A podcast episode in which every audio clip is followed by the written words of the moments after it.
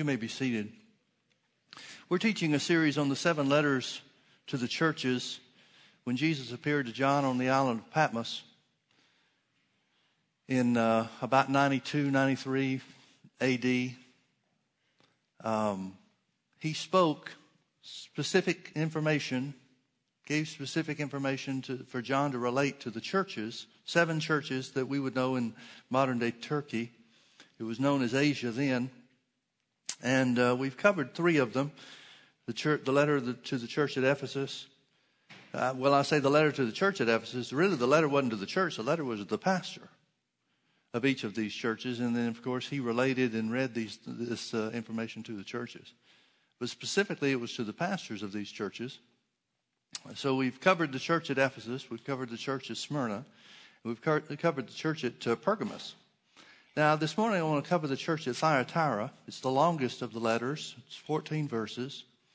But before we get in that, I want to um, um, kind of tie up some loose ends and uh, with some of the things that we've seen before and, and set the stage a little bit. There's, um, uh, we should have time to, to do that and, and cover everything that we need with the church at Thyatira as well. But um, uh, I tell you what, why don't you, we're going to start in Revelation chapter 2. The letter to the church at Thyatira is, it begins in verse 18. But, um, but before I do that, I want to start in uh, uh, Acts chapter 15. Because the, the, to give you a, a reminder of what's happened in the church, the church began about 32, 33 AD. Holy Ghost was poured out in, uh, on the day of Pentecost in Acts chapter 2. Most everybody agrees that it was about 33 AD. Um, and over the next 18 years, the church spread. And because it spread, it spread to the Gentile world. There was a lot of uh, disagreement among the um, uh, the leaders of the church at Jerusalem. And of course, you realize when the church was uh, first began in Jerusalem, it was con- entirely a Jewish church.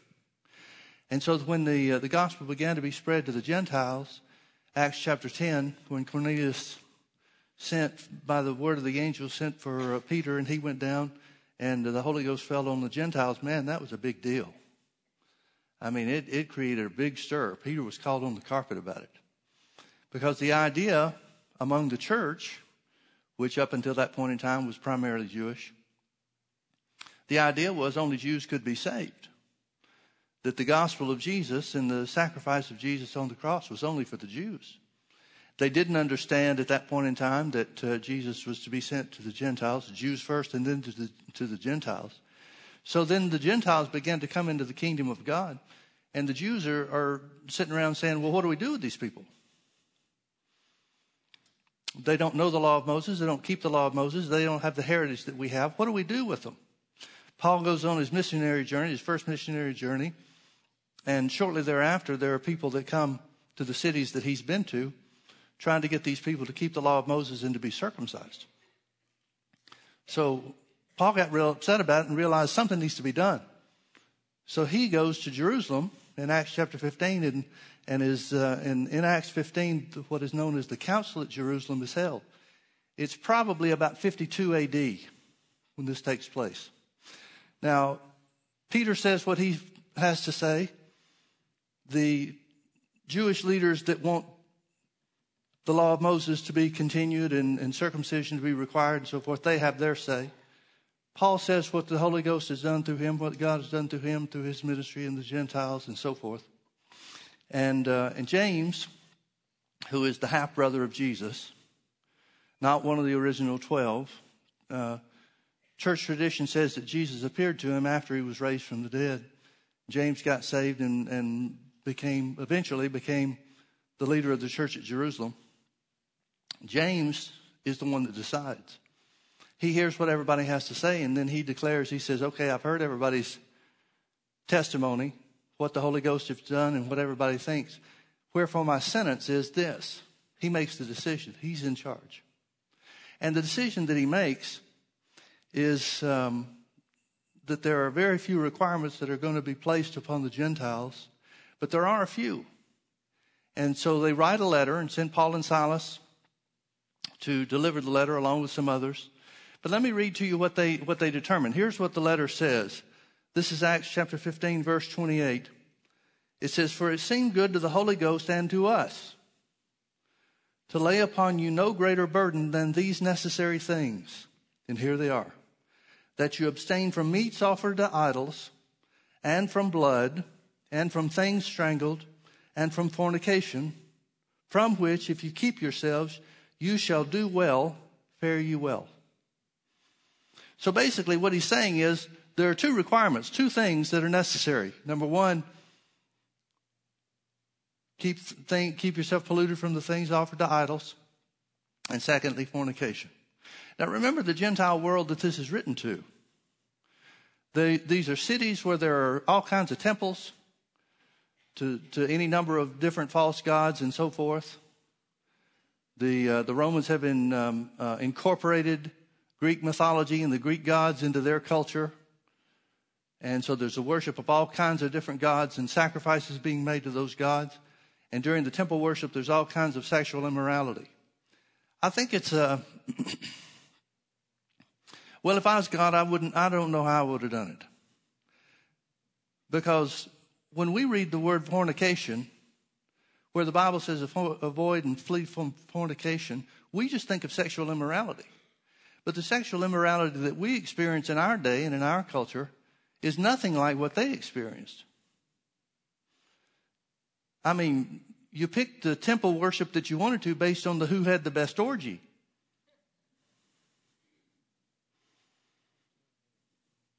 And you could well understand the impact that that would have, especially on the, the young people of a, of a city. I mean, how do you tell how do you tell young people whose hormones are raging, who don't have good sense anyway? How do you tell them I don't have anything to do with that stuff over there, those those parties and and and that? How do you do that when the parents are involved themselves? Now, I have to be careful not to make too many jokes about this. One thing I know for sure is if I was involved in temple worship and that kind of stuff because I didn't know any better, I would not go to the one where my mom and dad went. Outside of that, I don't know. But it was so ingrained in the culture. And just like anything else when it comes to immorality, sexual impurity, nobody wants the light shined on them to indicate or, or imply that they're doing something wrong. And so the way to avoid that is get everybody involved in doing what you're doing too. And folks, the devil's tactics haven't changed. We don't have temple worship that involves sexual immorality, but the devil still uses the same things, the same works of the flesh to draw people away. Now, Paul writes to this culture, and you could, you could well understand if you come out of this temple worship and you see yourself as the righteousness of God, you see yourself as far as God's plan for you to keep yourself pure and, and so forth, you're the odd man out. I mean, it's a real, real significant step that you're taking to turn your back on what everybody else is doing, everybody else is, uh, is open about doing. To say, no, I'm not going to do that. You become ostracized. Now, as a result, we see that in some of these cities, like the city of uh, concerning, uh, uh, including the city of Corinth, they had real questions about, all right, well, if sexual worship in the temples is wrong, what about sex in marriage? What's the issue concerning that? People were going to extremes on both ends of the spectrum because then, as in, uh, in many ways today, people, parents, and even organizations today try to change sexual behavior by taking uh, starting on a crusade against sex. Well, well, how do you answer these things? And folks, you need to re- realize you can learn a lot by the way the devil operates. You can learn a lot about God and you can learn a lot about yourselves. And that is if the devil is trying to use sex to draw you away from God, which is the ultimate goal of immorality, to draw you away from God. Some people have the idea that uh, the pornography, internet pornography, and stuff like that, well, that's a victimless act. It doesn't hurt anybody. Yeah, it does. Because the devil's aim is the same in every aspect of immorality, and that is to draw you away from God. That's what the sexual impurity and immorality was all about in the temple worship. It was getting you to yield to your flesh so that you turn away from God. And it always has been that way. Well, Paul, writing to the church in Hebrews chapter 13 and verse 4, says that marriage is honorable unto all, and the marriage bed is undefiled. Now, think about the people that he's writing that to. It's written to the Jews, but the Jews that are scattered around the world, the Jews that are living in Gentile cities. And he says that marriage is the sanctifier, the marriage relationship is the sanctifier of sex. He does not say the marriage bed is undefiled unless you do this, that, or the other, which is a lot of what was going on in the temple worship. What's he telling us? Well, just like we can see the devil's tactics, that immorality is designed to take you away from God, we can see that God's purpose for sex to be sanctified through and only through the marriage relationship. That sexual practice becomes a matter of conscience, not a matter of commandment.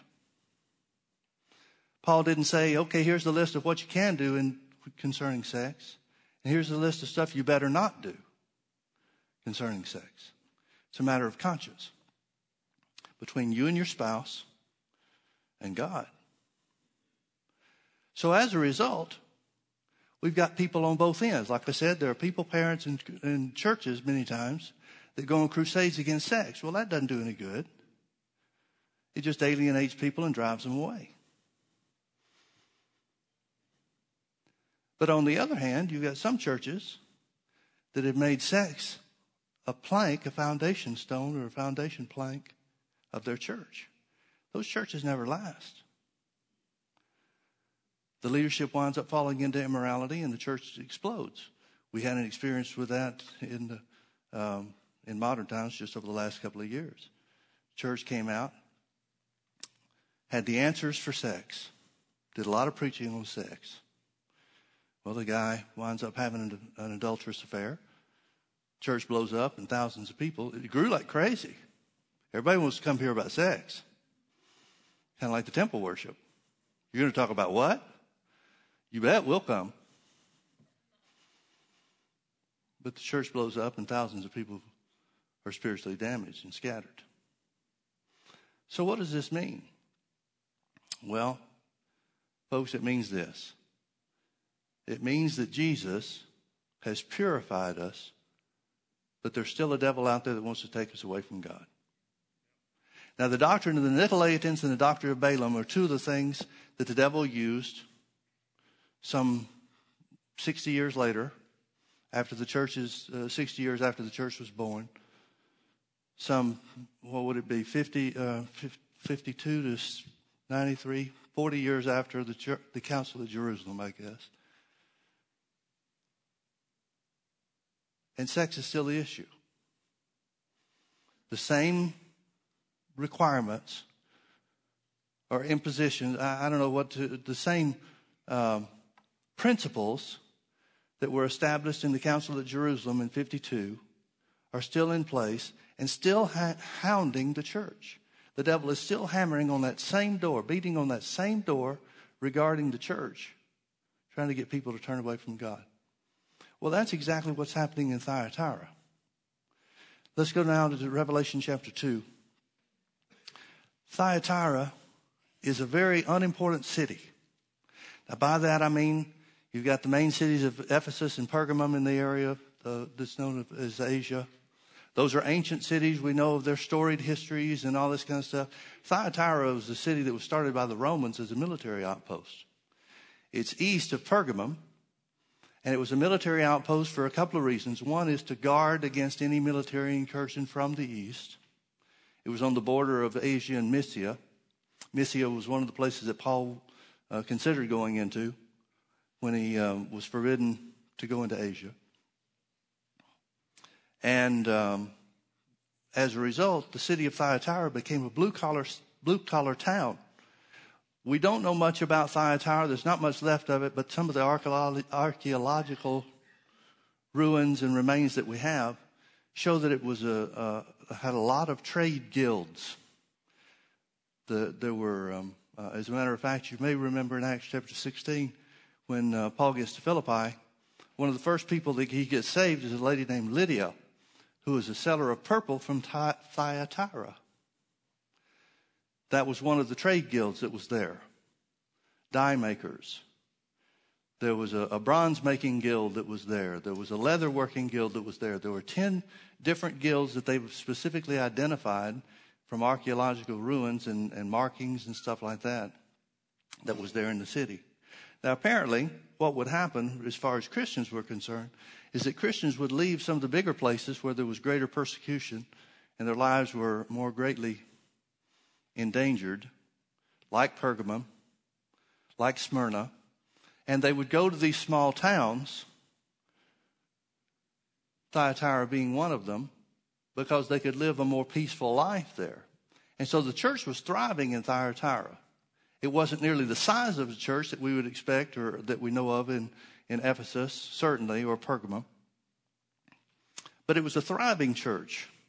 And it says a lot about the, the, uh, the condition of the church. So let's start reading in verse 18, Revelation chapter 2, verse 18. It says, And unto the angel, the pastor of the church in Thyatira, write, These things saith the Son of God, who has his eyes like unto a flame of fire, and his feet like unto the fine brass. First thing Jesus identifies is what he can see and what he can walk on. His paths. I know thy works and love and service and faith and thy patience and thy works. Second time he mentions. And the last works to be more than the first. In other words, he's saying this church is a church that's growing, it's thriving, it's got a lot of momentum. It's a service oriented church. This is a church that would get favorable write ups in the newspaper. This is a church that probably has a lot of outreaches to the homeless or the hungry or whatever it might be. Civic minded, community minded church. It's exactly the opposite from the church in Ephesus. You remember the church in Ephesus? they were strong on doctrine, but they had left their first love. They weren't reaching out to people and showing the love of God like they should have, like they did in the beginning. This church is just the opposite. They're strong on love. They're strong in their works. They're strong in their community outreach, but they're weak on doctrine. Notwithstanding, verse 20, notwithstanding, I have a few things against thee, because thou sufferest that woman Jezebel, which calleth herself a prophetess, to teach and seduce my servants to commit fornication and to eat things, uh, eat things sacrificed unto idols. Now, those are the two points that the council in Jerusalem imposed upon the Gentiles, the only two. That's really it. So you can see some 40 years later that the same thing, the devil's using the same thing, the same tactics that the Holy Ghost warned about for the church to keep themselves pure and unspotted from the world. Same things are taking place. Only this situation, this instance, is coming from within the church, not outside the church. Verse 21 And I gave her space or time to repent of her fornication, and she repented not. Behold, I will cast her into a bed, and, them that commit adultery with her into great tribulation, except they repent of their deeds. And I will kill her children with death now, this has got to be your followers, because remember, the letter is written to the pastor. If these were natural children, these would be his natural children. He didn't say, I'm going to kill your children. He said, I'm going to kill her children, her followers, her disciples, in other words. And I will kill her children with death, and all the churches shall know that I am he which searches the reins and hearts, and I will give unto every one of you according to your works. But unto you I say, and unto the rest in Thyatira, as many as have not this doctrine, and which have not known the depths of Satan as they speak, I will put upon you none other burden. That's exactly what the Holy Ghost directed in Acts chapter 15. We will lay no other burden upon you. Why? Because it seemed good to the Holy Ghost and to us. God doesn't change. So he said, I'm not going to put any other burden upon you. But that which you have already, hold fast till I come. And he that overcometh and keepeth my works unto the end, to him will I give power over, over the nations. And he shall rule them with a rod of iron, as the vessels of a potter shall they be broken to shivers, even as I received of my Father. And I will give him the morning star. And he that hath an ear, let him hear what the Spirit saith unto the churches. Let me say this in case I forget to say it later on. The morning star is a, is a reference to a relationship with Jesus, close fellowship with him. And what he's saying is the closest fellowship comes from keeping the flesh under. That was true then, it's true now. Now, here's what's happening. First of all, there was a woman in the church. Probably her name was not Jezebel. The name Jezebel is a Phoenician name. And the Phoenicians were long since off the scene, hundreds of years ago, before then. So he's using a term that's biblically oriented and a reference to the Old Testament person who was the wife of Ahab, who was named Jezebel. Now, if you go back in the Bible and read the story of Jezebel, it wouldn't really take too long, We've, but I won't take the time to do it this morning. If you go back and read, you'll find out that she was the daughter of the king of the Zidonites. I don't know who they were, but apparently they were Baal worshippers. And when she married King Ahab, it was probably a military alliance or some kind of political alliance. When she married King Ahab, she introduced the children of Israel to the worship of Baal. Now, it started off tame enough. It wasn't one of these things where she came in and said, uh, you can't worship God anymore. God meaning Jehovah. You can't worship Jehovah anymore. From now on, everybody's going to worship Baal. It's not the way it went. She said, Well, sure, you can worship God. You can continue to worship Jehovah. But we want to make you, we want to expose you to the worship of Baal too. He's a God too. Well, the worship of Baal was involved and included a lot of the stuff that we've talked about with some of these cities hundreds of years later sexual immorality and offering sacrifices and so forth. Now, when the people basically were giving an option, you can go to the synagogue and you can hear the Torah read, or you can have the sexual orgy in the feast. You could well understand that a lot of people were pulled off into the desires of their flesh or pulled off by the desires of their flesh, and they wound up turning away from God.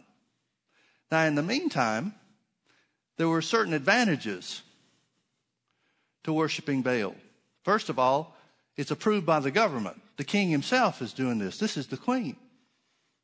So you're in line and in lockstep with what everybody that's connected politically would do or would want you to do.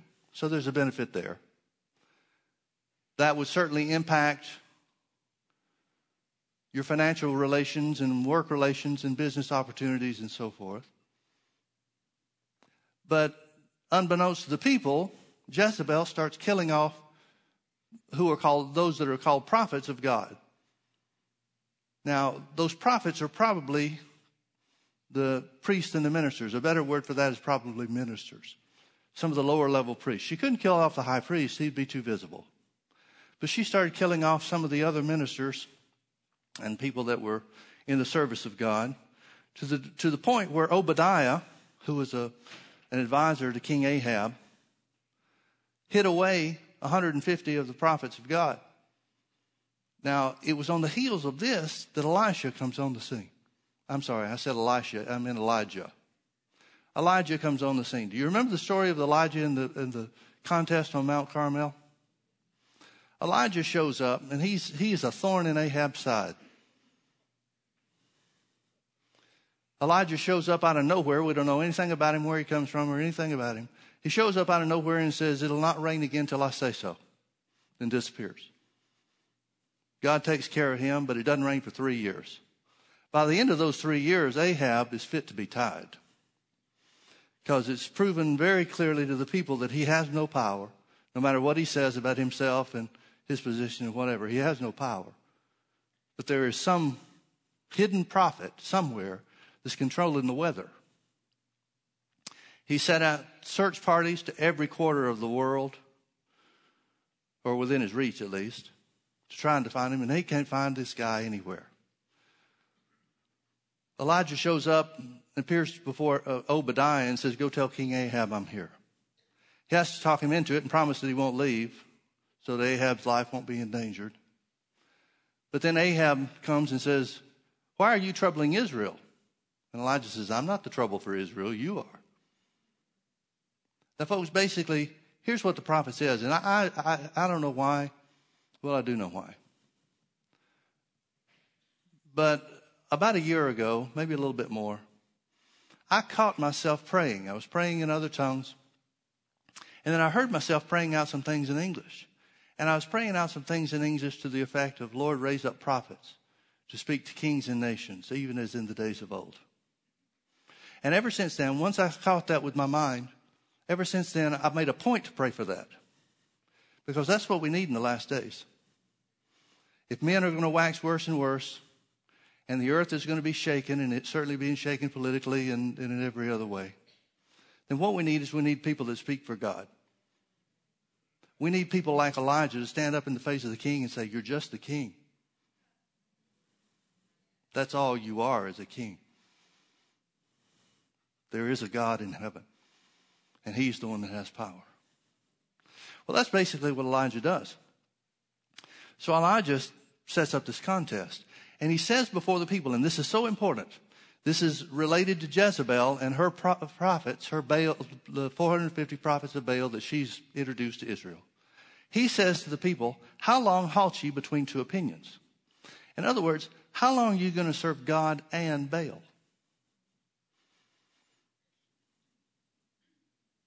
Folks, God does not want to share you with anything. If He's God, He wants to be your only God. He doesn't just want to be your Savior, He wants to be your Lord. He gave His life so that you could give Him yours. Not part of your life, not the part that you want to accept for what you want to reserve for yourself. He wants you to serve Him completely. And that's the only place of close fellowship that you're going to find with God. Well, that's what Jezebel is doing. Jezebel is saying to the people, now the Jezebel I'm talking about is the one that's referred to in Revelation 2 now, in Thyatira. This woman, Jezebel, is saying, you don't have to separate yourself from these, the worship of other gods. Now here's the, here's the, the reality of the situation. These trade guilds represented your opportunities for business. It represented your financial opportunity and your financial future. If you were not in one of these trade guilds, your opportunities for business were severely limited. It was like a union meeting. And these union meetings would, would uh, in most cases, according to historical documents, these union meetings or trade guild meetings would have a worship. They'd meet in one of these temples and they would worship their patron saint. You remember, for example, in, in uh, uh, Ephesus, Acts chapter 19, the silversmith started crying out, Great is Diana of the Ephesians. Well, why? Because Diana was the patron god of the silversmiths. They made money making statues, little statues of Diana. Well, each of these trade guilds had their own patron saint, their own god that they worshiped. And so they would go to the temples of these gods once a month as a group and have these feasts, and a lot of times there were sexual practices involved and so forth. And so if you were going to do any business in the city, and much of the business in the city was contracted from places like Ephesus and Pergamum and some of the other places, larger places around. If you were going to have an opportunity to make any money at your trade, you were going to need to be part of one of these trade guilds, which means you were going to have to participate in the monthly sacrifices and feast and sexual practice that's involved in the, in the union meetings. Well, Jezebel says that's all right. God knows your situation. God understands your, where you live. God understands the times that we live in. God understands that you need to have the opportunity to make money. And besides, we're not under the law, we're under grace. And so God won't be mad at you for doing what you need to do to provide for your families, to provide a, a living for, your, for yourself, and so forth. Just feel free to do these things without any sense of conscience or condemnation concerning it. And Jesus says that's a problem. Now, I'm going to read to you from 1 Corinthians chapter 10 and verse 21. Paul, writing about some of these things, said this. There's a lot in here that we could read, but let me just summarize what he winds up saying. And Corinth is a very similar city to what we're talking about in some of these other places. They had a temple of Apollo, and uh, there, and there they had a temple to Aphrodite, and a lot of the same immoral, religious, sexual practices were taking place, and so forth, and meats offered to idols and such. So here's what he said: 1 Corinthians chapter 10 and verse 21. Paul said, "By the Holy Ghost, you cannot drink the cup of the Lord and the cup of devils." You cannot be partakers of the Lord's table and of the table of devils. Jezebel said you could. This woman, Jezebel, said you could. Now, not only that, but did you recognize, did you notice, uh, what verse is it? Um, verse 24, Revelation 2.24. But unto you I say, and unto the rest in Thyatira, as many as have not this doctrine, this idea that you can do both, you can serve God and just as well by going to the temples and offering idols, offering sacrifice to idols and stuff, as if you don't. But as many as you have not had this doctrine, and which have not known the depths of Satan, as they say. Now, here's what's happening. Jesus is identifying, and, think about this. Think if you're in the church of Thyatira and this, this letter comes, and the pastor starts reading this letter, you know what's being said, you know what's being done. And even though the woman is not identified by name, you know exactly who he's talking about. And you know that she's saying, well, now even Paul didn't understand. You know, he's been dead now for a long time. And Paul said you couldn't drink the cup of the Lord and the cup of idols as well at the same time, participate the Lord's table and the table of idols. But we have deeper revelation. We have more understanding, greater understanding. And Jesus is saying, yeah, it's deeper, all right. It's straight from the pit of hell. Now, think about how personal this is concerning the situation that was existing. Now, here's the real question, and really the only question that has to be identified. We can talk about the doctrines, and, uh, and for us, the doctrine is more easily seen. Although I think maybe it would be a, to our advantage to recognize the similarities or the application, and that is how many Christians do you know, and I sure hope you're not in this category, but how many Christians do you know that either hide or mute their Christianity when it comes to their business? The same temptation or the same opportunity to deny Jesus is available for us as it was for them. There's a lot of people, a lot of people that I've known in this church that love God when it comes to services. But they just tone it down at work. And the reason they tone it down at work is because they don't want to put themselves in a position where their job might be jeopardized or their income might be affected.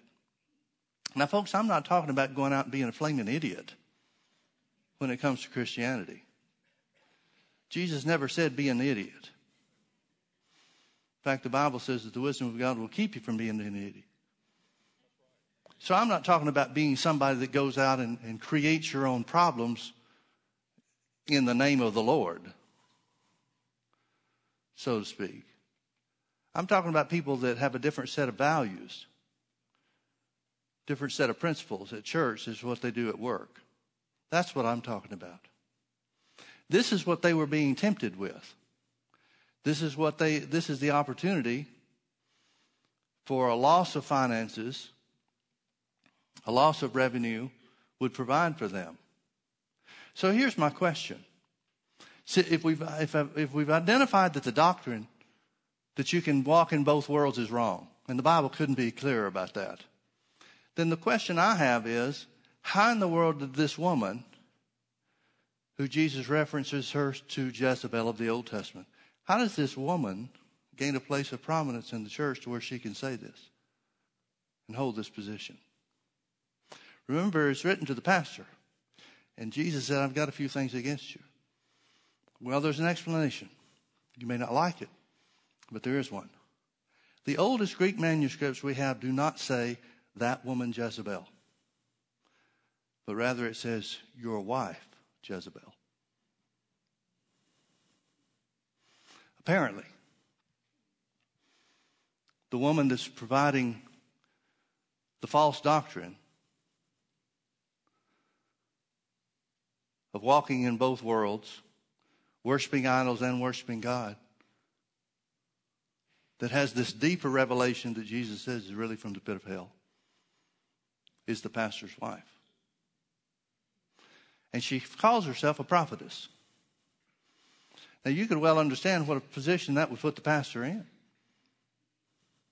It's his wife that's doing something that he doesn't agree with. How do you handle that? Well, apparently he's not handling it well as far as Jesus is concerned. Now let's deal with the other part of the issue, and that is what about the punishment? What does Jesus say will take place if something isn't done? Let's read these verses again. Starting in verse 20, notwithstanding, I have a few things against thee, because thou sufferest that woman Jezebel, your wife Jezebel, which calls herself a prophetess, meaning she's not Brother Hagin used to say you can put any kind of label you want to on an, on an empty can, and that won't fill the can. Which calleth herself a prophetess, to teach and to seduce my servants to commit fornication and to eat things sacrificed unto idols. People are being influenced by what she says and what she says is of God to do things against the Lord. And I gave her space to repent of her fornication. Notice he didn't say and that's why the lightning fell and she's left as a burning spot. I gave her space to repent of her fornication, and she repented not. Behold, I will cast her into a bed. Some translations say a sick bed or a bed of sickness. And them that commit adultery with her into great tribulation, except they repent of their deeds. And I will kill her children with death. Now, folks, that's a hard scripture for us because God doesn't kill. The devil steals, kills, and destroys. How do we answer that? And I will kill her children with death, and all the churches shall know that I am he that searches the reins and the hearts, and I will give unto every one of you according to your works. Turn back with me to 1 Corinthians chapter 5. What is it saying? Jesus is saying, I'm going to deal very specifically with her and with those that follow her doctrine and her influence. And it's going to result in death. Now, the, as I said, where the scripture says in the King James, I'll cast her into a bed, there's uh, an, an, kind of an allegory here. She's promoting sexual immorality, a bed of sexual sin. I'll throw into her own bed. Now, the translation of bed of sickness is really not supported. However, you do need to be aware of the reality of this. If you've got a pastor or church leader that's involved in immorality and over a space of time will not repent, that church or that organization, primarily churches, but that church will be riddled with sickness absolutely riddled with sickness. Now, why is that? Because of the way that God brings judgment upon his people. And notice how that is. 1 Corinthians chapter 5. I'm just going to start reading in verse 1 to get the context.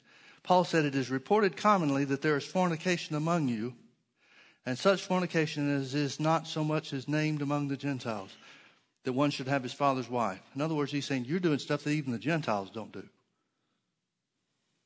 Now remember the background of sexual immorality through these temple worships and uh, false gods and so forth.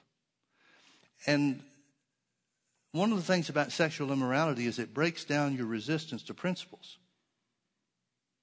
It's one of the ways the devil tries to get you to turn away from God. It'll break down your resistance. It's one of the problems with, with uh, pornography. It breaks down your resistance so that now you look at everybody in, in light of the, the porno- pornography and the pornographic pictures you've been seeing.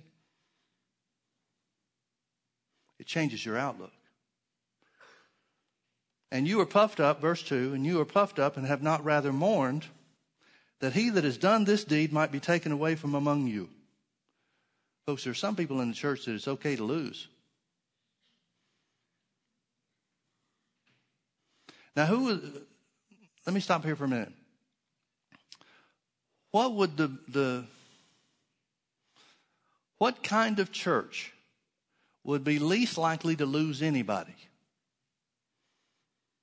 The ones that are weak on doctrine, like Thyatira. The ones that are outreach oriented. Well, we just want to love everybody. We're all accepted in the eyes of God. Yeah, but you've got sexual immorality in your midst. Well, God still loves you. Well, okay, that's true, but sexual immorality allowed to go unchecked in the church will spread in the church. And God's not okay with that. And that's what Paul's saying. Paul's saying, you guys should have mourned and done something about this to remove this guy from your midst. He's literally saying, This is not my job, it should be yours. If there's one thing the modern day church is weak on, it's church discipline. Now, there's a reason for that, and that is most of the church is not living right to begin with, so how do you discipline other people that aren't living right? So Paul says, verse 3 For I verily, as absent in body but present in spirit, have judged already as though I were present concerning him that has so done this deed. Paul's saying somebody needs to judge this and take care of it, so you won't, so I did. What judgment is going to be exercised? Verse 4. In the name of our Lord Jesus Christ, when you are gathered together, and my spirit, with the power of our Lord Jesus Christ, to deliver such a one unto Satan for the destruction of the flesh that his spirit, that the spirit may be saved in the day of the Lord Jesus. So, back to Revelation chapter 2.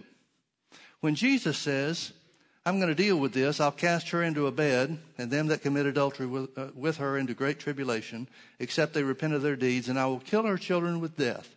How is that going to happen? Jesus has got to be talking about the same thing Paul did. I'll turn him over to Satan for the destruction of the flesh. Please notice God's not the destroyer of the flesh. Satan is. But the principle of judgment is true, and it's unchanging. If after having given a period of time or a space to repent of wrongdoing, if repentance is not forthcoming, then there is a consequence. Is it God that's doing it to you? No. It's God that's lifting his hand of mercy so that the devil does it to you. Well, doesn't that mean, Pastor Mike, that God and the devil are working together? No. It means the devil is always at the door, but God's keeping him at bay. It means the protective hand of God is at work a lot more than what you and I usually recognize. And that it's our fellowship with the Lord and our walking in the righteousness that He's provided for us through the work of Jesus that keeps us safe from the attacks of the enemy. Shall kill her children with death and all the churches shall know. So this must be something that other churches know about. It doesn't say anything about having been influenced by her, the other churches being influenced by her, but apparently the other churches know. I'll kill her children with death, and all the churches shall know that I am he that searches the reins and hearts. And I will give unto every one of you according to your works. Now, did you notice in 1 Corinthians chapter 5 and verse 5 where we just read?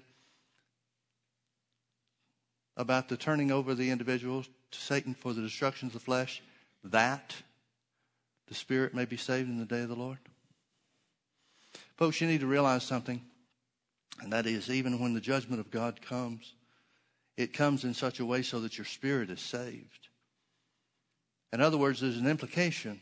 We can't exactly prove it with Scripture, but you can't disprove it either. And that is, there's an implication, implied truth, that if something continues long enough, you can lose your salvation over it. But God, in His mercy, will step in, even if it costs you your physical life here on the earth. Even if your physical life is shortened here on the earth, it's the mercy of God that your spirit is not damned for eternity. Now, folks, being turned over to Satan for the destruction of the flesh is not a good thing, but it sure do beat going to hell. Now, here's something you'll find in churches, and that is many times the church will gain momentum, pastor will gain popularity, the ministry will be promoted and, and will be expanding, and somehow or another the pastor will get lifted up and he'll fall into sin. God will give him space to repent. But during that space to repent, the church continues to grow. And please notice this church is continuing to grow even with Jezebel in the midst. So much so that Jesus says, I know your works, and your second works, your later works are even greater than your first works. Church is increasing. Well, what would that cause the person that's in sin to think? Well, first of all, he's in deception. There's a real problem with deception, and that is you don't know you're being deceived. If deception came with a warning label, most of us would know to avoid it. Warning, this is deception. It will lead to your death. Oh, okay. But it doesn't come that way. So when a pastor or a church leader or minister gets caught in immorality, and folks, please understand, we're not just talking about somebody that falls into something and tries to struggle and, and tries to get themselves out. That's not what's happening with Jezebel. God's given her space to repent, which means he's had to have brought some kind of information to her about her error. And she still won't accept it. She won't receive it. So there comes a point where God has to do something. But prior to that point, prior to that point where God has to step in, what happens? Well, the church and the ministry continues to grow, it continues to flourish, continues to increase. Most ministers that I've had acquaintance with or have read about in that time think that God must not be mad at me about this. This must be okay with God. And I've heard people make all kinds of excuses. There's one guy that fancied himself a prophet that said that because his wife wasn't meeting his needs sexually, God's making an exception for him so that he could have other women. Folks, when you get to the place where you think the rules don't apply to you, that's a bad place. But that's what Jezebel's doing. She's saying she has greater revelation, deeper knowledge. Jesus said, Yeah, it's deep, all right. It's deep as hell.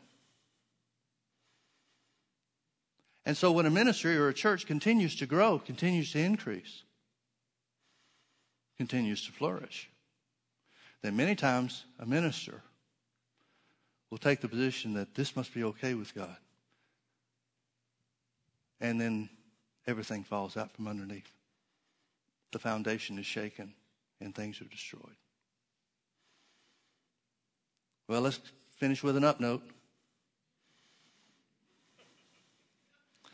especially since I'm talking about pastors in sin.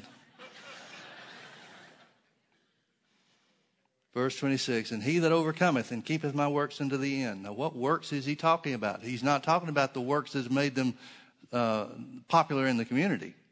What works is he talking about? Here he's talking about works of doctrine. Folks, you can't overemphasize the importance of right doctrine. Now, you can take right doctrine to the extreme where all you care about is doctrine and not people. But anything short of that is right on. He that overcometh and keepeth my works unto the end, to him will I give power over the nations. That's a pretty good reward. That's a pretty good reward for living righteously, for living clean in an unclean world. For living according to the truth and keeping yourself pure, keeping yourself straight in a crooked and perverse world. That's a pretty good reward. To him that overcometh and keepeth my works unto the end, to him will I give power over the nations, and he shall rule them with a rod of iron. Now, what's he talking about? He's talking about ruling with Jesus in the millennium. Notice who rules with Jesus in the millennium. It's the ones that hold fast to the truth, not just everybody that's saved. Folks, there are rewards in heaven, which means everybody doesn't get the same thing. Now, I'm sure there are some socially minded people that are going to think it's unfair in heaven. But I'm pretty sure you won't hear that voiced. Everybody won't get the same rewards. We'll re- receive rewards for what we did here on the earth. And I don't know of anywhere in the Bible that you have a greater list of the things that God expects from you in times of trouble than in this, these seven letters. To him that overcometh and keepeth my works unto the end, to him will I give power over the nations, and he shall rule them with a rod of iron. As the vessels of a potter shall they be broken to shivers, even as I received of my Father. But here's the greatest blessing, here's the greatest reward. And I will give him the morning star. That's a special relationship with Jesus for holding fast here on the earth. He that hath an ear to hear, let him hear what the Spirit says to the churches. Do you hear? Let's pray. Father, thank you so much for your word. Thank you that it's true. We thank you for the privilege that we have to walk righteously, walk upright in this world, even in the last days where men shall wax worse and worse where the world and everything that can be shaken will be shaken. But we will not, for we are standing upon your word. We are the house that cannot be moved and cannot be shaken, no matter what storms of life come, because we know your truth, Lord. Now, Lord, I know there are people here that are struggling with sin. They may have found themselves entangled with things that their heart hates, yet they can't seem to break free. I thank you, Father, for the power that's in the name of Jesus that strengthens them to release them. In the name of Jesus, we command you to be free. In the name of Jesus, according to the desire of your heart, we command you to be free. Lord, if we have the power in the church to turn people over to Satan for the destruction of the flesh, we certainly have power to join together in the name of Jesus to set people free.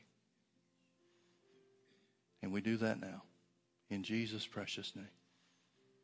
In Jesus' precious name. Father, what a privilege it is to know that Jesus is guiding us, that we're in His hands, that He has a purpose for our church, purpose for the church to reach the world, a purpose for the church to grow and flourish and to show the love of Jesus to others. Thank you, Father, for revealing to us how we can cooperate with you most effectively in every aspect of our church lives. We ask, Father, that you would make every one of us able ministers of the gospel, that we would be able to reach others with our Christian walk. Not just the words that we speak, but the manner of life that we live. That's what's most important, Father. And we recognize our role. We thank you, Father, for making it so. We thank you, Father, for those that shall be overcomers and rule with you. Because we live by your word, we walk by faith. We keep the body under. And we let your word be the umpire for our lives. Help us to realize the seriousness of this, Father, and the importance but most of all, the great victory that belongs to us because we are in Christ. For it's in His name we pray. Everybody that agrees with that, say amen. Amen. Let's all stand. Hallelujah. Did you notice I didn't look over at my wife one time this morning? Not once. I have a special reward in heaven for that.